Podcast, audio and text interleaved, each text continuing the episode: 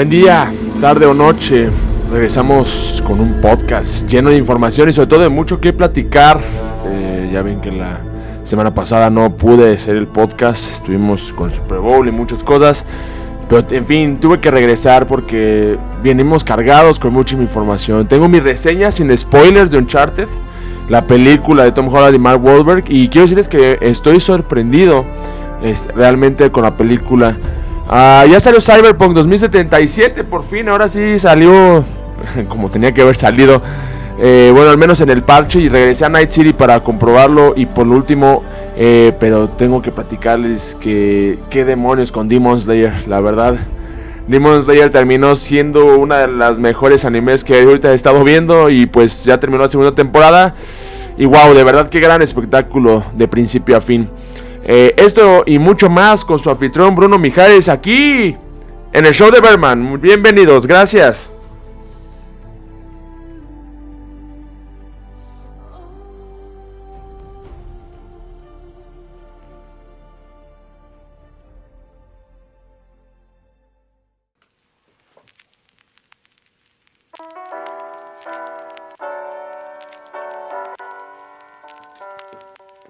Oigan, ayer Ah, tengo muchas que platicarle. La verdad es que siento que dejar de, hacer un podcast durante una semana creo yo que se junta toda la información. Pero bueno, uh, tengo que platicarles. Este, ayer, el día de ayer, este, me acompañó mi mamá a ver Uncharted, la película. Uh, soy un gran fanático de estos videojuegos y créanme que pues uno está en la espera, ¿no? Uno está eh, a, la, expectativa de que cumpla con lo que pues el videojuego dio, ¿no? Siendo que mi, uno de mis videojuegos favoritos, no creo que yo creo que están dentro del top 10, este, como en el 8 o 9, pero Uncharted, Uncharted 4, a, a Thief eh, creo que para mí es de los mejores juegos que he jugado. Eh, uno de los juegos que creo yo revolucionó el dentro de cómo se llama su narrativa ya que era un juego este, muy diferente a los tres que se contaron previamente. Y por eso que el Uncharted 2 es considerado para mucha gente los mejores, pero definitivamente uh, Uncharted 4 para mí se lleva un, cariño muy especial. Y entonces cuando fui a ver la película, la verdad es que iba muy escéptico, iba como muy acá, como todos nosotros que jugamos videojuegos y vemos una de nuestras obras favoritas uh, haciéndose película pues como que uno anda ahí como medio preocupado, ¿no? Como que uno anda ah, tenso que vayan a hacer las cosas mal. Y la verdad es que desde que se anunció que Tom Holland iba a ser Nathan Drake, desde ese momento créame que fui de las primeras personas que dijo creo que vamos mal. creo que está haciendo un mal casting. Eh, después Mark Wahlberg se tomó el, papel de Victor Sullivan y como que dices, chihuahuas. Mark Wahlberg no se me hace tan mal la elección. Pero definitivamente esperabas a alguien, ¿no? Este, un poquito diferente. Y la verdad es que yo sí estaba muy, muy escéptico a la, al performance o a la actuación que pudiera dar un Tom Holland como Nathan Drake. Y ahí les va, ¿eh? La verdad es que les voy a decir a grandes rasgos ahorita, les voy a platicar a grandes rasgos lo que pienso de la película y vamos a ir a desglosarla poco a poco. Creo yo que la película... Uh, no, vámonos, ¿saben qué? De lo específico a lo general. Vamos a lo específico a lo general. Me parece muy bien. Y uh, platiquemos de los puntos importantes. Tom Holland, Nathan Drake. Uh, nailed it. Lo hizo muy bien. Creo yo que Tom Holland como Nathan Drake eh, abrazó muy bien el papel. Uh, Nathan Drake es, una, es un es un personaje muy carismático dentro del juego. Eh, medio irónico, medio sarcástico a veces. creo yo que tiene esta narrativa eh, de aventurero que le gusta la aventura y todo eso. Y creo yo que Tom Holland deja de ser Spider-Man, que era algo de lo que ya a mí me preocupaba. Deja de ser Spider-Man y, abraza este personaje y lo hace muy bien. La verdad es que siento que Tom Holland lo hizo fenomenal como Nathan Drake. Eh, sigo sin. Eh, obviamente, estamos hablando de que es como una precuela a todos los juegos, porque hablamos de un Nathan Drake joven y que apenas está conociendo un Soli. Pero la verdad es que si ustedes juegan Uncharted 3, que ahí se ve la parte en la que hablan de un Nathan, de un Nathan Drake joven, creo yo que lo hace perfecto. Creo yo que lo hace bastante bien. Eh como les digo, creo yo que toma, eh, deja de ser Spider-Man, era algo que lo que estaba preocupado, porque a mí mm, Tom Holland como Peter Parker o Spider-Man no es mi favorito, definitivamente, y algo de lo que tenía miedo era que esto pasara a ser Nathan Drake, y no, creo yo que son un personaje totalmente diferente. Eh, me queda claro que Tom Holland este, tiene este, versatilidad y creo yo que bastante bien, este, bien personificado el personaje de Tom Holland. La verdad es que ah, no, hay ninguna, no hay ninguna deficiencia. Y creo yo que estuvo muy bien interpretado por él. Eh, segundo punto, Mark Wahlberg y como este Sully o Victor Sullivan. Este personaje secundario bastante carismático y bastante uh, encariñable. No uno que una persona este, como como que va jugando el juego a Soli le parece una persona también igual sarcástica, pero es que, bueno, el, elenco en el juego es increíble, ¿no? Entonces, y lo hace muy bien Mark Wolver aquí también como Soli, la verdad es que ah, también lo, personifica bastante bien, creo yo. Ah, vi muchas quejas de que querían que, unos decían que Brendan Fraser pudo haber sido una mejor elección que Mark Wolver. Creo que tal vez sí, la verdad es que no lo veo eh, veo a Brendan Fraser como también un soli, pero la verdad es que Mark Wahlberg también abraza muy bien el papel. Eh, lo hace bastante interesante y creo yo que le agrega también un toque. Y la verdad, ahí es cuando empiezo a hablar de la sinergia eh, o el, cómo estas dos personas, tanto Tom Holland como Mark Wahlberg, interactúan. Creo yo que lo hacen fantástico. Fantástico. Y es cuando yo empiezo a decir que los dos, las dos este, actores personifican muy bien a sus, a sus, este, a sus este, personajes. La verdad es que lo abrazan tan bien que de verdad se siente muy natural, se siente muy, este, muy fácil de encariñar, se siente fantástico la sinergia que ellos dos brindan y la verdad es que es algo que eh, sin duda alguna eh, eh, me emociona saber que hicieron un gran papel este, este, los dos, ¿no? Ahora, creo yo que una de las preguntas más importantes creo yo. Y, una de las preguntas más importantes para aquellos, a todos aquellos que jugamos videojuegos es, ¿se parece al juego? Y déjenme decirles que hay unas partes, digo, ustedes vieron el trailer del tema, eh, de, o el corto esa, de la parte del avión. Y creo yo que pues es sumamente, eh, se muy, este, tiene una gran semejanza a la parte del tercer juego de Uncharted y la verdad es que se ve bastante bien. Y eso es lo que creo yo que eh, la película ah, ataca y lo hace perfectamente. El tema de las escenas de acción son muy Uncharted. Muy, muy Uncharted. Entonces ves a un Nathan Drake columpiándose, eh, yéndose de un lado a otro, ves el escenario yéndose a, o sea, ves que se está destruyendo el, barco, el, edificio, lo que sea, o sea, ves y ves cómo todo eso interactúa con tu personaje en el juego. Es básicamente lo mismo en la película va lo mismo. Y eso es que me hace impresionante y creo yo que es algo que a mí me atrajo muchísimo. Entonces, obviamente en cuestión de narrativa es muy diferente porque, bueno, lo mismo hablamos de inicios de un Nathan Drake, de inicios de un Soli. Me refiero a inicios de cómo estos dos eh, se juntan. Ah, pero en lo que se refiere a la acción que se parece al juego, sí lo es. Se parece bastante al juego. Y la verdad es que, ¿cómo se llama? Creo yo que es algo que nosotros como jugadores debemos dar una, una, una oportunidad, ya que creo yo que ahora sí hicieron un gran papel, eh, hicieron un gran estudio. Eh, por lo que vi es que uno de los productores ejecutivos, no sé, ya ves que esas personas no sé si se metan o no, pero era Neil Druckmann, que también hizo, eh, escribió y dirigió el Uncharted 4. Este, entonces creo yo que, bueno, co-dirigió y, este, y co-escribió, ¿no? Porque lo hizo también junto con... Ah, ya no me acuerdo cómo se llama el otro escritor que hizo también The Last of Us. Pero bueno, este... Lo, hizo, lo, hicieron muy bien, la verdad. Todas esas escenas de acción están muy bien hechas. Y eso creo yo que hace que el juego, o sea, la película se parezca al juego y de verdad sientas que estás viviendo Uncharted. No es un Indiana Jones, no es un, no es un James Bond, que si bien obviamente sabemos que Uncharted se basa en lo que es Indiana Jones y todo ese tipo de cosas, o un James Bond, uh, o como espías realmente creo tiene su esencia un juego de Uncharted y la película logra capturar eso. Entonces, creo yo que es algo muy muy bueno que la película haya sido capturada completamente este, del, del juego, o sea, que hayan tomado la esencia del juego. Entonces, creo yo que hay palomita, dos, dos, tres palomitas en esa parte. Creo yo lo hizo bastante bien este, eh, la, la, película. Y ahorita he estado leyendo y pues la verdad es que ha tenido un gran éxito en Metacritic. Si ustedes se meten, tiene como el 44% de la, de la crítica de los, de los estudios, o bueno, de la crítica de prensa, tiene 44%, o sea, la, la, la, califican mala, pero la audiencia la tiene como un ochenta y tantos por ciento, si no me equivoco. Y la verdad es que ha tenido un muy buen éxito. Yo estaba leyendo un tweet ahorita de que ha tenido un gran, este, ¿cómo se llama? Una gran atracción, sobre todo para niños, ¿no? Cabe recalcar para niños. Eh, y todo. Eh, Tom Holland sigue siendo un actor que se está volviendo poco a poco una, un, actor de, de, que genera dinero. Ya no solo es Spider-Man, sino ya ahora esta película y otras.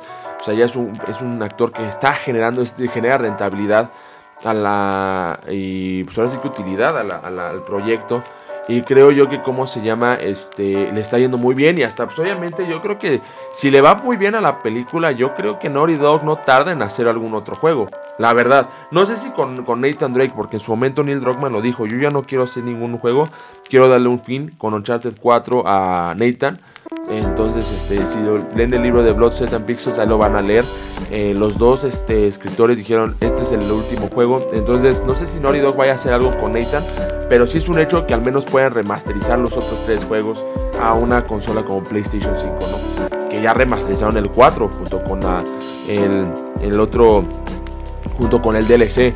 Entonces, este, creo yo que, que, está siendo muy exitosa y eso me da mucho gusto porque creo yo que la película sí está muy buena y creo yo que sí merece una, uh, una, este, una película. Este, bueno, perdón, creo yo que se merece que la, siga, tengamos una, una segunda parte de esta película con los dos mismos actores. Y por último, yo creo que eh, la pregunta lo fue una pregunta que me pueden haber, este, me pudieran hacer cualquier este, persona que quiera ver. Oye, tengo que ir a ver, tengo que saber qué, qué es del juego y todo. La verdad es que no. Creo que la, la, película lo que hace es darte una muy buena introducción de los dos personajes este, y de acerca de lo que es la serie de Uncharted.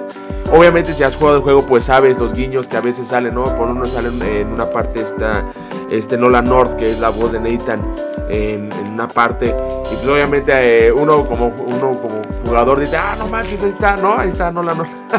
Entonces eso es algo bastante perrón, pero ah, realmente no es necesario que sepas algo. Ah, mi mamá que no ha jugado a los juegos obviamente y que conoce muy poco porque a veces le platico y todo, la verdad es que se la pasó muy bien.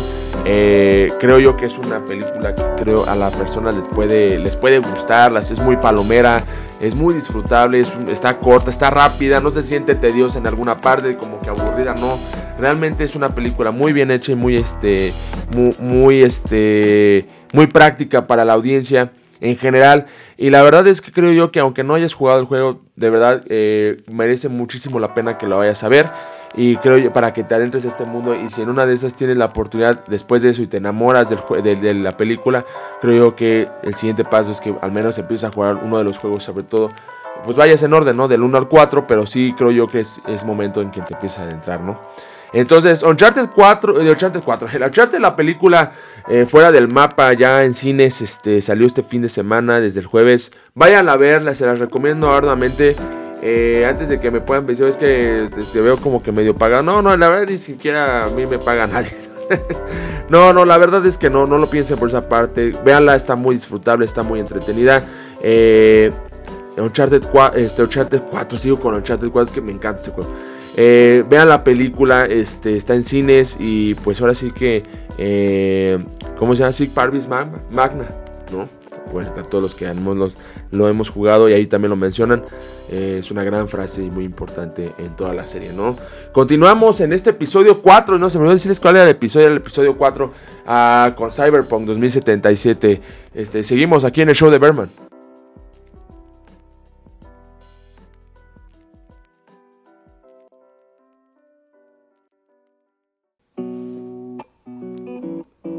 Salió ah, Cyberpunk 2077, por fin, ahora sí, eh, de verdad salió, tuvimos un early access desde el 2020. en finales del 2020 tuvimos una eh, previa de lo que en verdad era el juego. No se crean, Eh, Cyberpunk 2077, CD Projekt Red hace poco, el miércoles, anunció por fin este, el juego ahora sí para sus salidas nativas en Xbox Series X y S y PlayStation 5 por fin.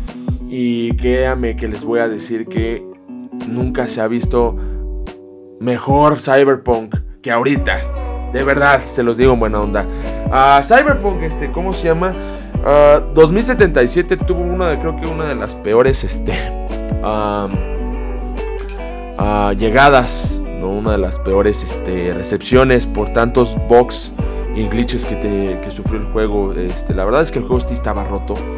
Tenía muchos problemas de desempeño y la verdad es que CD Projekt Red no se la acabó. Eh, toda la polémica que ustedes se saben, digo, no quiero adentrarme más, pues como saben, Cyberpunk 2077 este, tuvo que hasta, eh, ¿cómo se llama?, para regresar el dinero a, a, los jugadores que querían este refund o este reembolso por la calidad del juego, ¿no? Y la verdad es que sufrió bastante. Yo en su momento lo jugué en un Xbox One X y créanme, de verdad se los digo en buena onda, el juego, lejos de ese tipo de cosas que la verdad es que creo yo que creo que yo CD Projekt Red tuvo que haberse esperado a que saliera ahorita y que hubiera salido para las consolas buenas. Pero bueno, ya lo pasado de pasado y ya lo hecho está. Pero lo que les puedo decir es que aún así, aunque yo, yo haya jugado el juego en Xbox One X y aunque sí tuviera unos temas de desempeño medio raros, la verdad es que el juego estaba impresionantemente increíble. Padrísimo el juego. Y pues la gente obviamente pues está molesta y todo, ¿no? Entonces CD Projekt obviamente trabajó en, eh, con profundidad y obviamente con tal de que las personas pudieran regresar a jugar el juego en varios parches que estuvieron haciendo varios hotfixes le llamaban y después iban a sacar un parche y por fin anunciaron el parche para poder jugar en versiones nativas en Xbox en consolas de última generación, ¿no? En Xbox en Xbox Series X, en Xbox Series S y en PlayStation 5. Y la verdad es que eh, la pregunta que tengo de que si se puede jugar o no, la verdad es que siempre el juego se ha podido jugar, pero definitivamente con un desempeño más bajo. Los problemas sean en las consolas base, no en las consolas más optimizadas como el Xbox One X o el PlayStation 4 Pro. Sin embargo, habiendo dicho esto, el juego se puede ahorita jugar de una manera increíble y creo que yo vale muchísimo la pena que las personas que no estuvieron en Night City lo empiecen a jugar. De verdad se los digo buena onda. Night City es una de las ciudades más inmersivas en las que yo he entrado. Y a mí me encanta el género cyberpunk. Y de verdad eh, estar dentro de Night City es increíble. Increíble en todas las sílabas que tenga. La verdad es que es un juego que le debemos dar una oportunidad. Y aquí la pregunta de en verdad si está muy malo o no. Que he leído en Twitter cosas así es no es malo la, este Cyberpunk 2077. No es el RPG revolucionario, no es el RPG de ahorita, del, momento y que el Valle no manches, ya es el parteaguas. No, pero sí creo que tiene ciertas cosas de parteaguas. Y la verdad es que la, la inmersión de la ciudad, creo, y en primera persona, es una ciudad que hasta la puedes recorrer caminando. Y de verdad es una ciudad que tiene tantas cosas que de verdad ah, estás viviendo una experiencia completamente inmersiva. Entonces creo yo que en verdad este juego no, es malo pues, en sí. la, historia es interesante, la historia es buena. Ah, buena para arriba, no estoy diciendo que sea buena para abajo o mala. O sea, es buena para arriba, este, de decente para arriba. Y a mí, de hecho, es una de las historias que más me han gustado. Eh, y de verdad creo yo que ah, estamos siendo muy estrictos con eso, ¿no? Las mejoras que tuvo principalmente, obviamente, es en todo el desempeño. Ah, en toda la aparte del desempeño de obviamente el ray tracing uh, el, creo la, la, IA es un poquito más interactiva en, cuestiones de que si pasa algo antes no se movía la gente aunque estuvieras disparando nadie se movía. Eh, y ahorita ya, ya, están corriendo ya salen corriendo todo ese tipo de cosas. Uh, la IA de todavía de las policías es medio medio mala eh, y todo pero bueno creo yo que en los siguientes parches va a estar saliendo muy bien este, ahí ya puedes comprar apartamentos, ya puedes cambiar de look, este nada más ahí con el espejo. Eh, varias, eh, eh, ¿cómo se llama? Nuevos diálogos de romance con las cuatro personas con las cuales puedes este, romancear. creo yo que el juego eh, ah, tiene, ya ahorita es el juego real de Cyberpunk. Este es el verdadero juego de Cyberpunk 2077. El juego que en su momento eh, visionó este CD Projekt Red, la verdad. Y creo yo que este, eh, este segmento que ahora de Cyberpunk es muy corto porque realmente lo, ya lo dicho ya, ya está. Si ustedes ven los juegos, el juego como se juega en PC, la gente lo adora en PC. Eh, y ahorita, que, eh, ahorita yo creo que lo, como lo estamos jugando, y la otra vez lo, vi en una reseña de, del equipo de la prensa de Atomics, y la verdad es que es muy cierto, el juego ya está muy parecido a lo que es PC. Y la verdad es muy cierto. O sea, tú te metes a jugar y de verdad ya está en otro nivel el juego. La verdad es que está impresionante.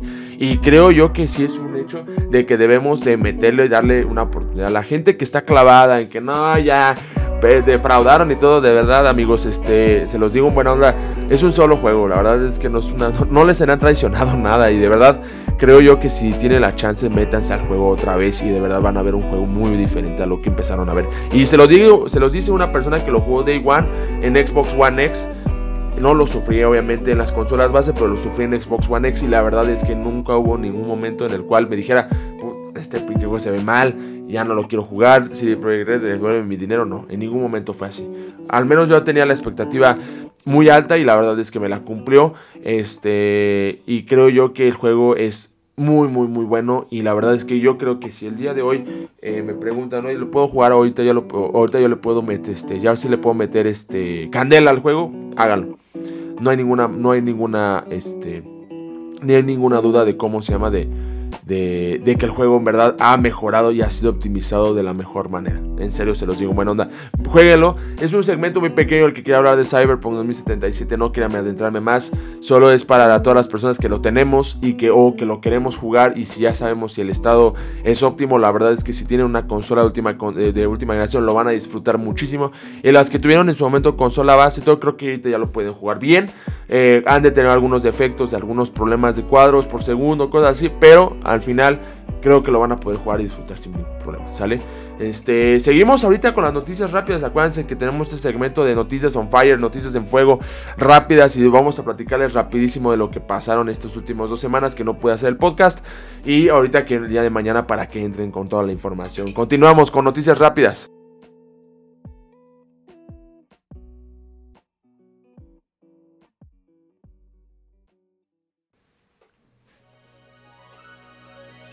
Oigan, y noticias rápidas tenemos de Bolón Ping Pong porque son bastantes. Y es que la semana pasada o este, hubo un Nintendo Direct este, donde anunciaron muchos juegos, entre ellos Xenoblade Chronicles 3, que creo yo es la continuación, que muchos de los aficionados de esta serie este, han estado esperando. También un DLC de 48 pistas de Mario Kart. 48 pistas, literal hace otro juego, pero para Mario Kart 8 Deluxe. Entonces la gente ya ven que se empezó a enojar porque no habían sacado un nuevo juego, ¿no? Pero bueno, es un DLC de 48 pistas, la verdad es que está bastante grande. Y también Mario Strikers, la verdad, este, un juego que también mucha gente estaba esperando que saliera. Eh, un nuevo Mario Strikers que creo yo se lo merece. Un nuevo Wii Sports, que ahora bueno, ya no es Wii Sports, esto ahora se llama Switch Sports, que es básicamente este, lo mismo que Wii Sports, pero ahora para Switch. Y por fin, este, mucha gente lo que esperaba. Eh, Earthbound y Earthbound Beginnings o Mother One como también lo que se conoce este, estará disponible en el SNES e Online para que ya lo empecemos a jugar eh, Netflix anunció que iban a hacer una película de Bioshock este, no sé qué no sé cómo reaccionar a esta noticia Ah, habrá que ver qué pasa. Stranger Things temporada 4 ya se va a salir en dos partes, una parte de la mayo y la otra parte en julio también de este mismo año. Y la última temporada que ya la confirmaron los hermanos Duffers que sale la siguiente, el siguiente año. Ya se acaba Stranger Things. Eh, no sé si sea bueno o malo, a mí me gusta, pero bueno, creo yo que para mucha gente que le encanta, eh, pues es una noticia triste. 24 eh, de marzo parece ser que se estrena Jujutsu Kaisen 0, la película tan esperada que ya salió en Japón y que pues ha tenido bastante este, recaudación. Ahora va a estar allí el 24 de marzo en América Latina, en los cines de México. Ya lo anunció Crunchyroll. Eh, Ubisoft y Platinum Games ahora se declaran este, disponibles para su compra y siempre y cuando los dejen con su libertad este, creativa. Eh, Microsoft, ahí están otros dos posibles adquisiciones. Y esta semana salió Horizon Forbidden West. Eh, y la siguiente semana estará saliendo el Ring from Software que estaré transmitiendo en mi canal de, de YouTube. Y me pueden encontrar como Bruno is Playing. John Williams regresará a Star Wars para hacer la música de, la serie de Obi-Wan Kenobi. Que la verdad es que qué emoción que tengamos eso. Y Nintendo desaparecerá las tiendas virtuales del Wii U y del Nintendo 3DS. Así que por favor compren todo lo que se tengan ahorita porque si no ya la van a desaparecer. Continuamos con el último, con Demon Slayer. Y nos vamos con este podcast. Gracias.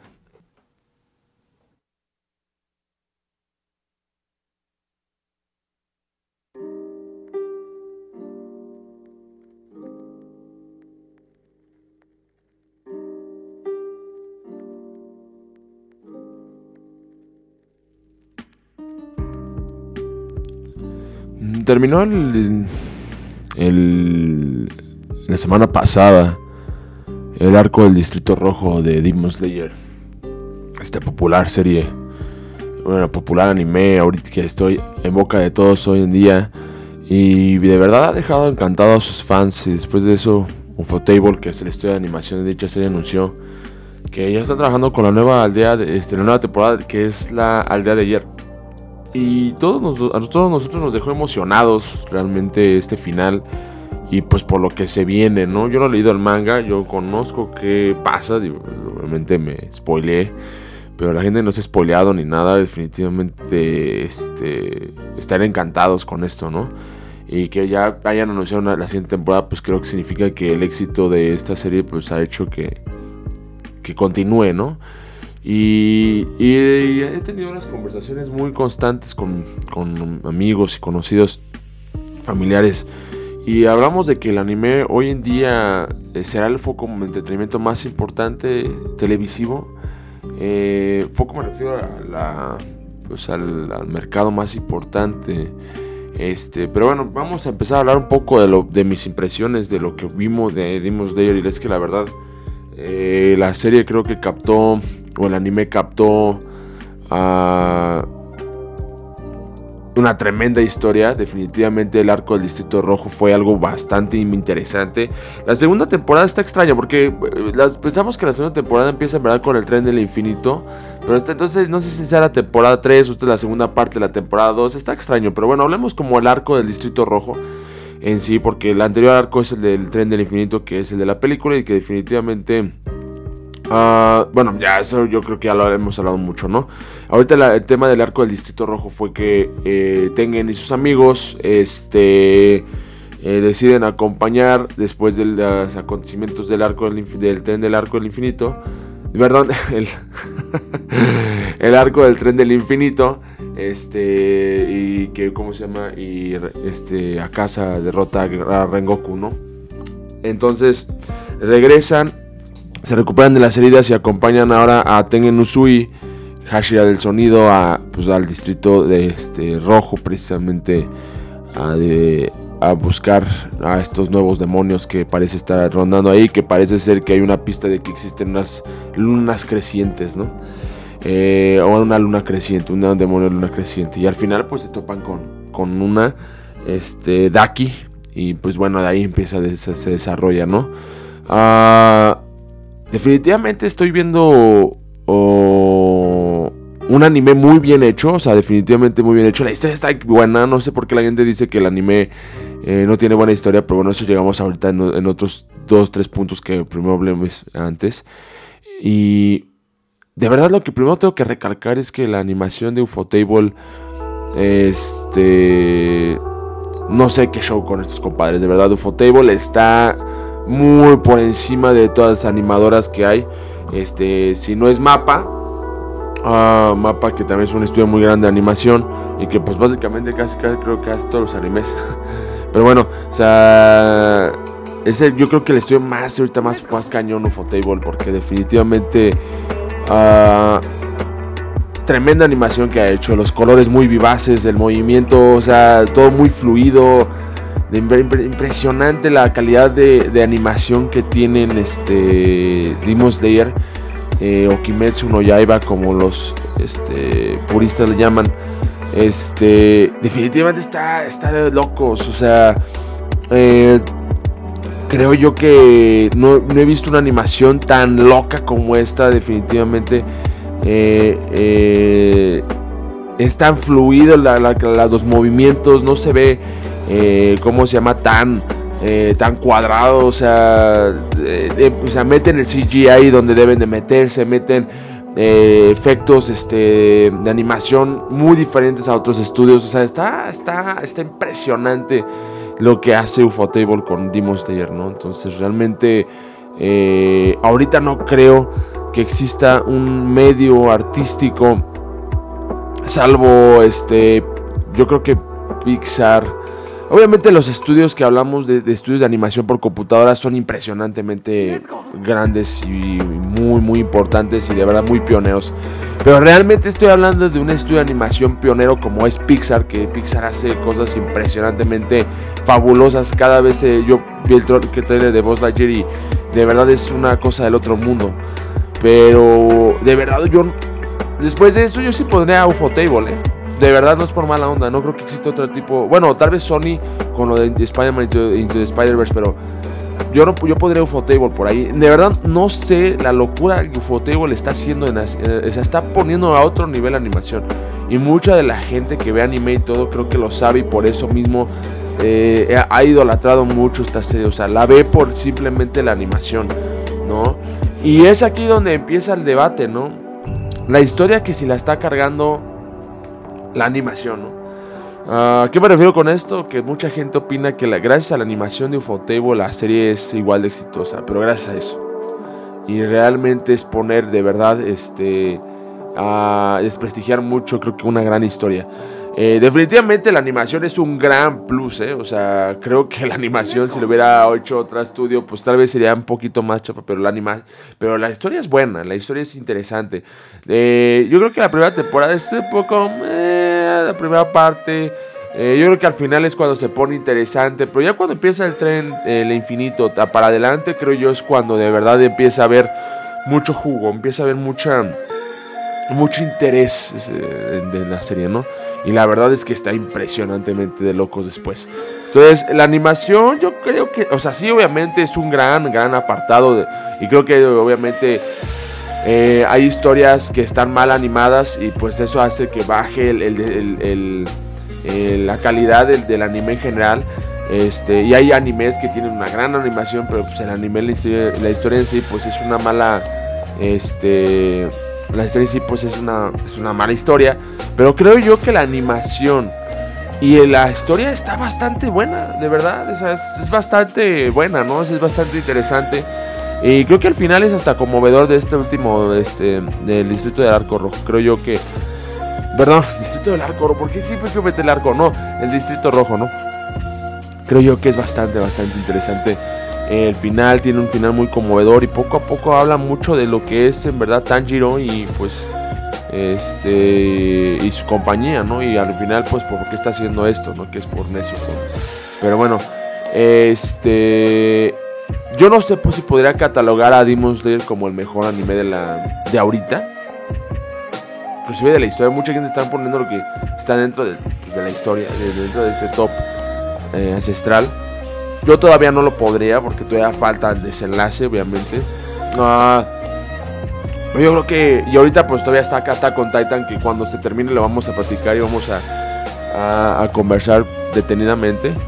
Pero. Yo creo que sí, ¿eh? Ahorita yo creo que sí dimos de ser mejor.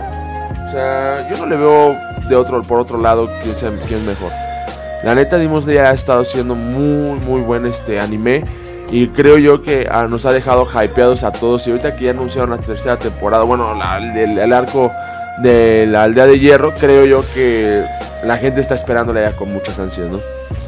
Y definitivamente ya está trayendo mucha masa, ya está trayendo mucha gente. Y creo yo que eso es lo más importante, ¿no? Que este, este mundo del anime ha sido más explorable o ha sido más creciente y creo yo que es algo muy este muy destacable, ¿no? Cada vez Japón saca historias, o cada vez este, la, industria del anime, porque estoy hablando de la industria del anime, pero está sacando historias más, más y más interesantes que creo yo que Hollywood, de verdad. A mí me encantan las historias de fantasía, ciencia ficción y todo ese tipo de cosas, pero realmente algo puro que haya salido, hoy en día en Hollywood no lo he visto. Y el anime lo ha hecho. El anime lo ha hecho, el anime ha creado nuevas cosas y mucho más interesantes. No sé si, se refiere a, no sé si me refiero a que eh, que obviamente hay un declive en Hollywood. No, no, no sé, la verdad no sé. Pero al menos tengo más interés en ver lo que los japoneses y en sus historias inventan. Que porque creo que temen eh, el mundo, la fantasía es su, este, es, este, su límite. Y como no hay límite en la fantasía, realmente Attack on Titan es tan celebrado. Pues porque imagínense, empezamos hablando de titanes y ahorita veamos, vean en dónde estamos, ¿no? En temas de guerra, de sociedad, de racismo, de guerra, eh, todo ese tipo de cosas. Imagínense, y empezamos con una serie de que nada más hablaba de titanes que comían hombres. Igual Demon Slayer, parece ser que estamos hablando de demonios y todo, pero realmente tienen, empieza a ver poco a poco un trasfondo bastante interesante. Y realmente eso es lo que está, está causando mucho, mucho ruido. Yo lo único que yo creo es que eh, Hollywood ha estado teniendo mucho, mucho de mucho reciclado en sus historias. Hemos visto muchas de las historias que están sacando y todo. Por eso los videojuegos también tienden, tienden a ser historias más atractivas. Y por eso la industria del cine también se está volteando a ver qué pueden adaptar de, de la industria de los videojuegos. Porque la industria del cine ya está haciendo lo mismo cada rato. Y de verdad, vuelvo a lo mismo, eh, estamos hablando que Japón está sacando historias más y más interesantes. Y hasta la otra vez estaba viendo unos videos en Nueva York y en varias zonas de Estados Unidos que estaban pintando murales de Attack on Titan, ¿no? O sea, vean, vean hasta dónde llega. O sea, el anime está ahí, está, está pegando en ese punto. Entonces, creo yo que... Eh, uh, Hablando de la primera, la primera parte que estábamos hablando de, cuando arrancamos estas secciones, que si ahorita es el foco de entretenimiento de televisión más importante, yo creo que eh, yo creo que todavía no llega a ser eso, pero pronto lo va a hacer si sigue siendo estas historias tan interesantes, de verdad. Este, sobre todo estas historias que esté trascendiendo y algo que ha hecho que, por ejemplo, el anime como eh, como dimos de haya trascendido, o esté trascendiendo es por la animación es lo que hablo de parteaguas. O sea, la animación de fútbol está por. está intensa. Entonces, vuelvo a lo mismo. teniendo esa calidad de animación y calidad de historias, imagínense. Mm, estamos, estamos viendo que próximamente Japón va a traer más y más historias más interesantes. Habiendo dicho esto, me pueden decir, ¿es recomendable ver Demon Slayer? Sí, sí es recomendable. Lo único que les voy a recomendar de Demon Slayer cuando lo empiecen a ver es que la primera parte es tediosa, aburrida, no parece ser algo importante, la verdad. Yo sí, la verdad, la primera parte de Demon Slayer se me hizo muy, muy, este, ah, muy, muy, muy desalentadora. Yo no pensaba, muchos hablaban de que no, está bien perrona, y yo la verdad es que decía, ah, no, está tan padre, la verdad. Entonces, este cuando, ¿cómo se llama? Hablaba de, de, de Demon Slayer. Este, creo yo que, ¿cómo se llama? Hasta yo, yo creo que les podría recomendar que se salten algunos capítulos de la primera parte. Nomás porque dan un poquito de contexto, pero realmente yo sí diría que se los podrían saltar en algunos. Pero ya cuando llegas a casi a la última parte de la primera temporada, ya después entras al, tren del infinito y después ya entras a la parte del tren, digo, al, al distrito rojo, creo que ya es imperdible. Totalmente es una caricatura muy, muy, o sea, un anime bastante, bastante interesante, súper bueno. Entonces creo yo que sí es altamente recomendable Demon Slayer. Sobre todo desde ahorita que ya se puso pesada, ¿no? Entonces, pues bueno, espero ya con ansias que Ufotable nos entregue su próximo, las próximas este, temporada. Y pues bueno, eso sería todo por el podcast de hoy. Este, terminamos Ah, el podcast episodio número 4. Muchas gracias a todos por haber estado en este episodio. Eh, la semana pasada fue un fin de semana un poco ajetreado, como les comentaba, y no pude grabar, pero literal tenía que todo para hablar. Espero que la siguiente semana hablemos de Horizon Forbidden West. Estoy ya empezando a jugar. Eh, pues se dar unas impresiones ahí tempranas. La verdad es que lo que he llevado es que impresionante. La verdad es que el juego está siendo más revolucionario de lo que hubiera pensado. Y ya terminé también de leer El psicoanalista. Tremendo libro, ya creo que al principio del episodio 1, no sé si me equivoco, que hablamos de la espada, de, este, perdón, de... Sí, la espada del destino de Andrés Sapkowski, les dije que empecé a ser ya el psicoanalista, pues me lo terminé, estuvo estuvo intenso la segunda tercera parte. La verdad es que la primera parte también empezó algo pues desesperanzador y al final terminó bastante, bastante bueno, ¿no? Este, y ahorita posando pues, leyendo Dune. Dune ahora sí, ya por fin para ponerme ahora sí en cómo se llama el corriente de, de Dune. Y pues también este para ya terminarlo y ahora sí ya cuando salga la segunda parte de la película, pues ahora sí ya está entrado. Ya había leído la parte cuando vi la primera parte, pero no lo terminé de leer y ahorita ya lo voy a estar leyendo. Y cómo se llama, y pues me compré tremendos juegos de antaño que fueron Rogue Squadron, toda la trilogía. Uno, eh, este, Rogue Leader, este, Rogue Squadron, eh, Rogue Leader y Rebel Strike. Que si me siguen en Instagram han visto ahí unas, este, ahí mis historias donde subí mi Nintendo 64 o mi GameCube con los juegos. Y pues está súper bien, ¿no? Eh, tremendos juegos, la verdad es que están bien difíciles. Yo pensé que estaban más sencillos yo cuando los empecé a jugar. Ahorita me queda toda una parte. La verdad es que uno piensa que estaban fáciles, pero bueno, yo cuando lo jugué que tenía como 10 años, la verdad es que eh, estaban tan complicados, la verdad. Y pues bueno, en fin, que tengan. Eso es lo que estamos, he estado haciendo, en fin. Eh, obviamente ah, viene una temporada fuerte de videojuegos y pues ahora sí que la cual pues, va a estar bastante este, entretenido. Pues vamos a meterle con todo. Pero bueno, eh, fin que tengan un excelente inicio de semana. Recuerden seguirme en mis redes sociales como Bruno is Playing en Twitter, Instagram y también YouTube. Soy su anfitrión, Bruno Mijares. Y me despido aquí desde el show de Berman. Cuídense, buena semana.